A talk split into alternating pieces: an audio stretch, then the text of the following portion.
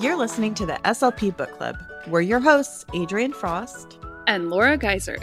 This month, we're reading The Loving Push by Temple Grandin and Debra Moore. Let's get into it.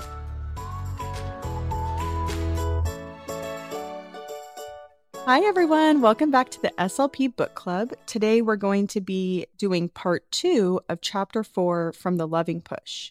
Thanks for joining us. Chapter four is really about stretching your child just outside of their comfort zone. It's about different ways to approach your child so they have the best odds of moving forward.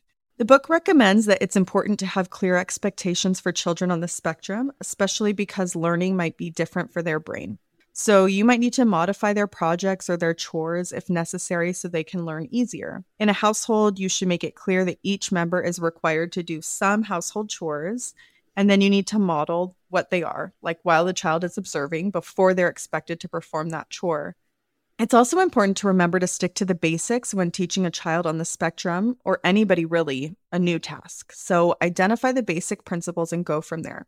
There are certain things that are basic principles that all children on the spectrum should learn. And these are the ability to take turns, to cope with not always getting their way, being willing to do some things they really don't want to do, controlling impulsive behavior, maintaining basic hygiene, and also being able to follow through on tasks. So, those are just a handful of basic skills that will influence a variety of downstream behaviors. And so many other behaviors can be eliminated in the future for these kids if we focus on those behaviors. I had a note just, I think they called these critical control points, but I just was thinking mm. it would hmm. almost be nice to have a little kind of informal assessment with the list of these that you could start going over with parents even as young as kindergarten. What are you going to be responsible for at home? What are we going to be working on in the school? These are skills that every person needs going into our world and then kind of assessing them year after year to make sure that they're not getting overlooked. Because, like you said in our last episode, sometimes in school, the focus is so academic. Yeah. And, you know, I know in the district I worked in, you were either on the core curriculum or you were put on the alternate curriculum, and parents, there was like no middle ground. It right. felt like either your child is only going to be learning basic life skills or they're going to be learning reading, writing, and math at the same level as their peers. And then when they do stay on that core curriculum, mm. often those other skills are just kind of neglected because the school is saying, well, that's not really our responsibility. So it would be nice to have a list of these skills that the kid needs that are gone over each year. Like, how are we working on this? How are we working on this? So everyone's on the same page. The parents know what their responsibility is, and the school knows what their responsibility is. Yeah, absolutely. It's such a good point. I hope that at some point there will be a little bit more balance I have been a part of some really great classrooms like that really focus on life skills. Like I'm thinking of the Mod Severe class at my old school, high school, had a washer and dryer in the classroom. It used to be the home ec room, and then that. they made it into the mod, to the Mod Severe room, which was so great. So they had stoves and ovens in there. They had washers and dryers. And sometimes I would go in and kids would fully be practicing doing laundry. They had recipes. They would walk across the street to the grocery store, shop, and then come back and make like a really easy microwave recipe. Mm-hmm. And I just thought, like, wow, you know, to be honest, these are skills that probably every kid in this high school would benefit from. yeah. Specifically the laundry one. Um, yeah, yeah. But anyway, yeah, you're right. There, there's a balance always between academic and life skills. Yeah, and I think it's hard when the parents of a young child know, you know, they've seen how smart their child is, but maybe he's nonverbal. Right. And it can just be really hard to let go of that idea of getting a high school diploma oh yes and learning all of the skills that they think that they should be in terms of academics but uh, yeah classes like that that would in my district be on the alternate curriculum where you're learning those life skills.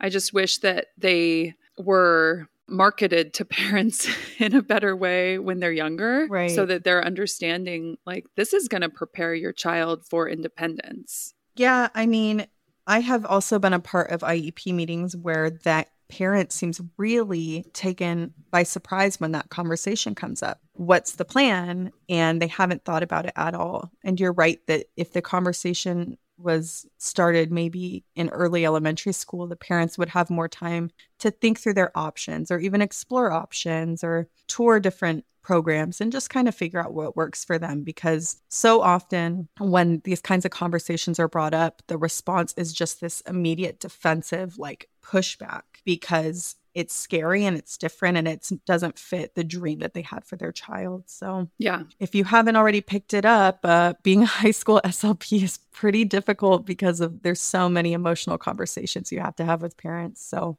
I wouldn't say don't do it because it was still really rewarding, but definitely emotionally taxing.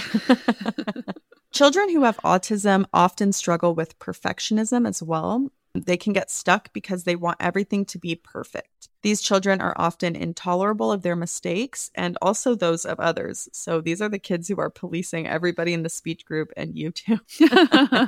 it can be helpful to teach children that mistakes are just data you can use to adjust your behavior and move forward they recommend looking at mistakes that have turned into successes on Google. And they had like some really great examples in the book of somebody, oh, I think the person who invented penicillin, he had thrown his petri dishes like to the side is so frustrated and then he found the bacteria that was growing that turned into penicillin so might be helpful to look these up on google and kind of talk about it with the child so they see mistakes aren't always bad and they can sometimes even be helpful there's a story in the book about Sarah, one of the people who's profiled, and she talks about how she and her husband got a new golden retriever. And it was Sarah's desire to work with the dog, and she really wanted to train it. But she expected perfection immediately, despite the fact that there were some mistakes with how she was giving the commands to the dog. So her husband walked with her and the dog one day, and he pointed out that she was inconsistent, impatient, and that she had expectations that were just too high for the dog's development and age. So then she worked with some trainers, one who just was not helpful and the dog still had some issues. But eventually she found a trainer that had worked with dogs trained as service dogs for people with autism. So that's like such a beautiful coincidence that she was able to find somebody like that. And this person was able to help Sarah adapt her commands to be clear, precise, and easy for the dog to follow. So now Sarah and the dog have a much better relationship, and Sarah is getting the results that she really wants from the dog.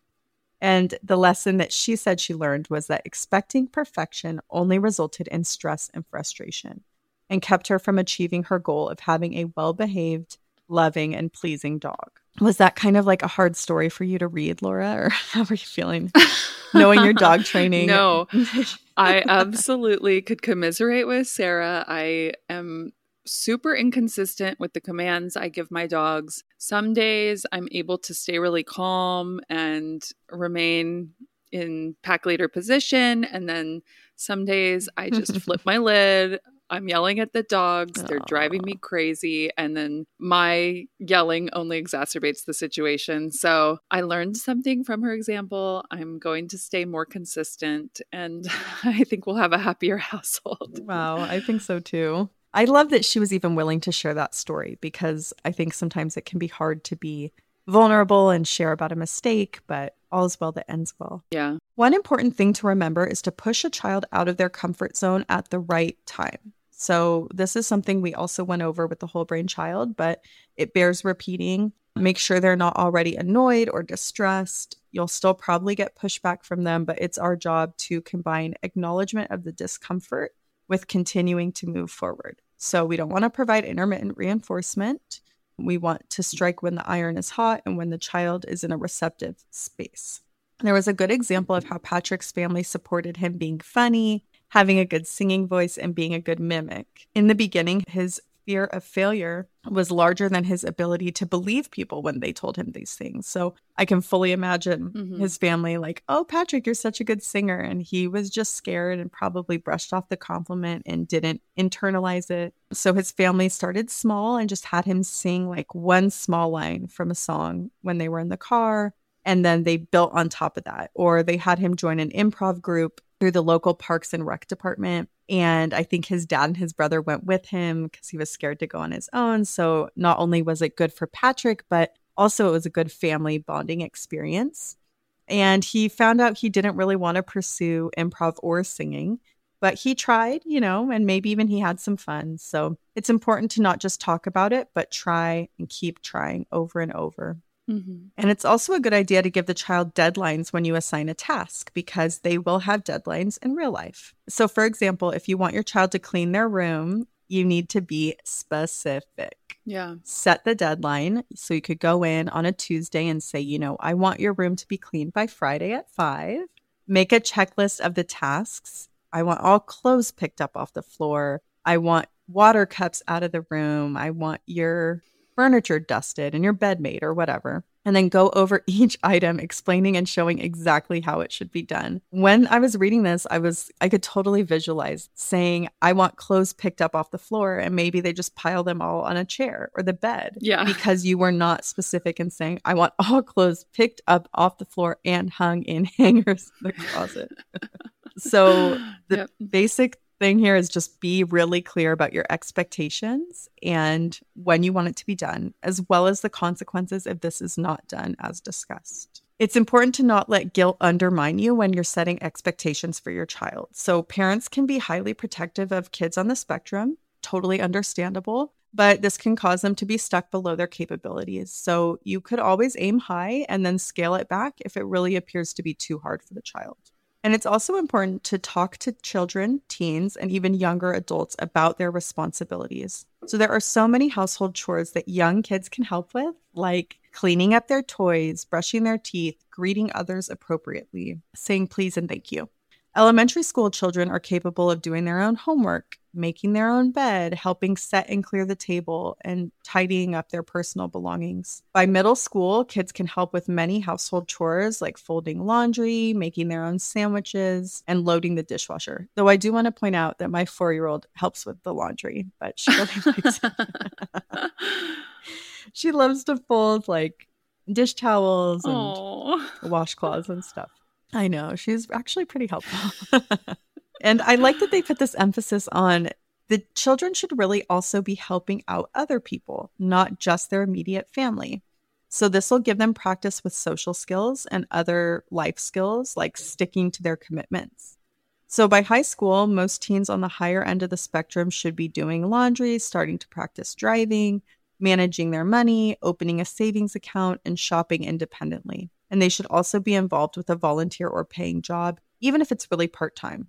And I have to point out, I like the emphasis in the book on these kids getting driver's licenses. Yeah. I don't know. I mean, once again, it is a balance because I'm thinking of one particular student who her parents did have high expectations for her, but sometimes I felt their expecta- expectations were a little too high because I think she had an autism diagnosis, but also she had some cognitive issues that made things harder for her. And specifically, some of the things we see with girls where she was just like a little too friendly with everyone. It didn't have enough concern for her personal mm-hmm. safety, but they really, really wanted her to get her driver's license. And I remember it was kind of like the Patrick story where it was just failure after failure, trying, trying, trying. I feel like I heard all year, like, I'm going to take my driver's test this weekend. I'm going to try again. And I don't think it was coming from her. I felt the push was coming from her parents. But eventually she got it, which was really exciting. But I still felt unsure that she was able to make decisions in a way that a driver needs to make decisions. Okay. So like once she was out driving around, I was like really worried. yeah, what if something happens? because I wasn't sure. Yeah, or if something goes wrong and she panicked. Mm-hmm. Like I just I don't know. It's really difficult sometimes to know what to do in those situations. Yeah, that's tough. I've always felt driving is a massive responsibility, but you know, the parents are concerned for their child. So they're probably not just letting her drive everywhere willy nilly. They probably have her go shorter distances and make sure she checks in. I think that there are systems you could set up to ensure that they're safe and that you're checking in frequently. Yes. In this situation, from what I recall, I think the parents were just really sick of being chauffeurs and they just really wanted her. This might have been a little denial mixed in. They really wanted her to just like be a 16 year old, be a 17 year old, go where you want, do what you want with your friends. I don't want to drive you to the mall and to here and to there. But when I think about it, your suggestion is obviously spot on. I would be practicing the route between home and school. I would be really emphasizing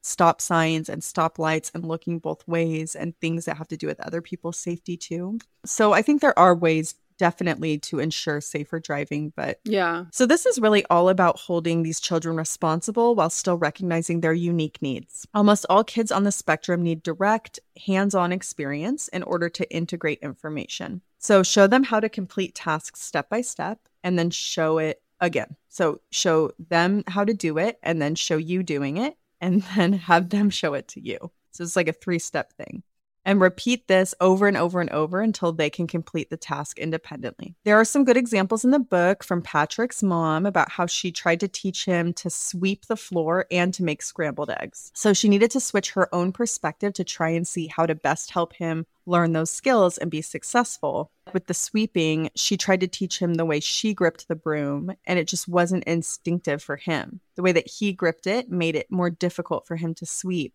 But instead of forcing him to conform to her way, she needed to try how he did it and see how she could help him do it most effectively. Same with the scrambled eggs. He was scrambling them counterclockwise or something. And once she tried it that way, she's like, wow, this is really hard. And instead of trying to force him to do it in a way that was not intuitive to him, she just found like an egg scrambling gadget yeah. that helped him and now he's able to make eggs independently for the whole family. So sometimes we just got to think outside of the box. And we saw evidence of it. Oh yeah, such a cute yeah. picture in the book of him cooking breakfast. him making breakfast for his family. Yeah, really sweet. The book also talks about how society's social norms and parenting styles have become much more informal over the past 50 years. So, in some ways, this is probably more difficult for children on the spectrum because there are less hard and fast rules for social interactions.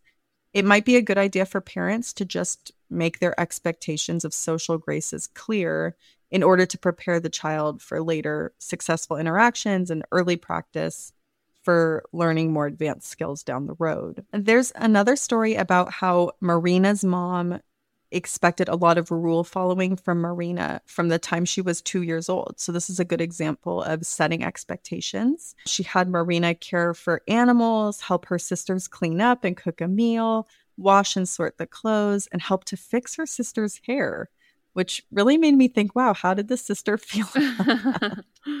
she would also make up stories about the different chores she had to do, which was a really good example of using something that Marina really preferred, which were stories, as a means to motivate her with completing these tasks. So there was a little blurb from Marina where she kind of echoed that she felt this was really helpful for her throughout her whole life. So by her mom setting expectations for her, kind of setting the bar high, encouraging her to do things she didn't want to do, Marina was set up with a set of skills that carried her through for her whole life.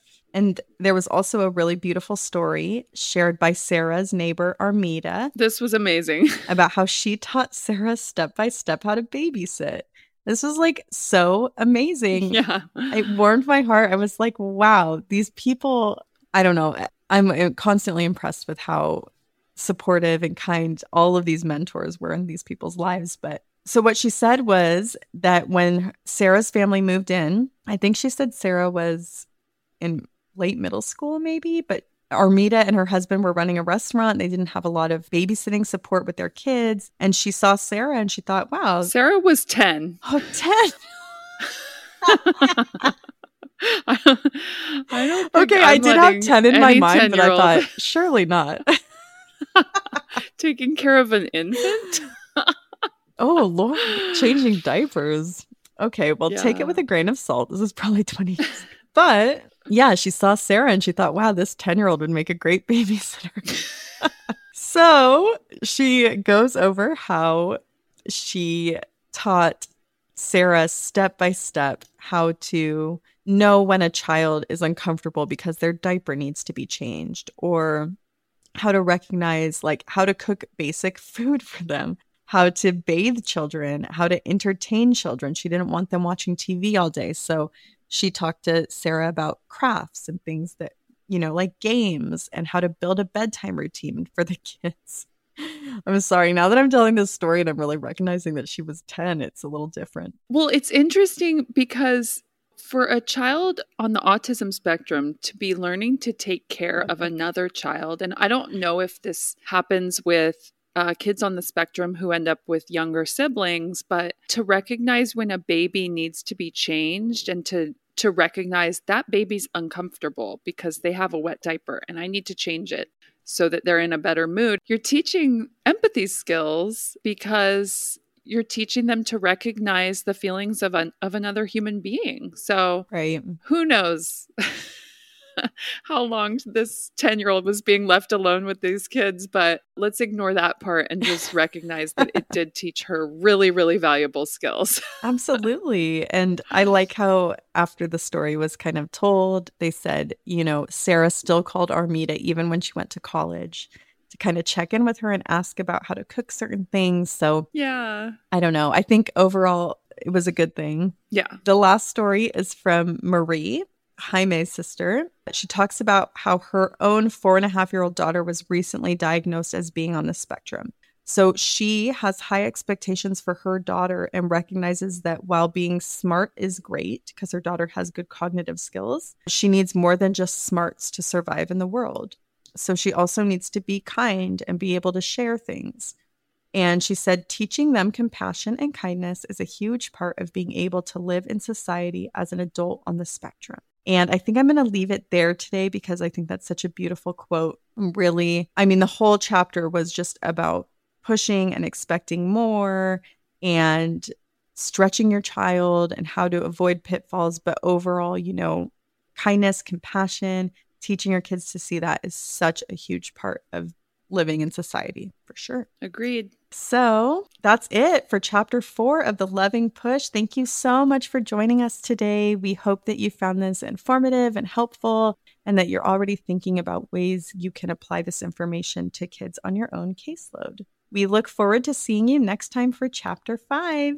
Bye, Laura. Bye, Adrian.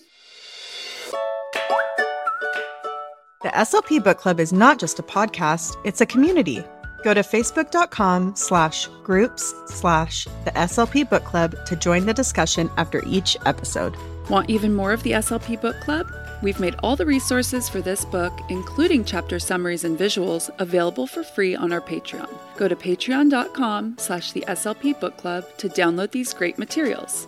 To learn more about the SLP Book Club, go to the theslpbookclub.com.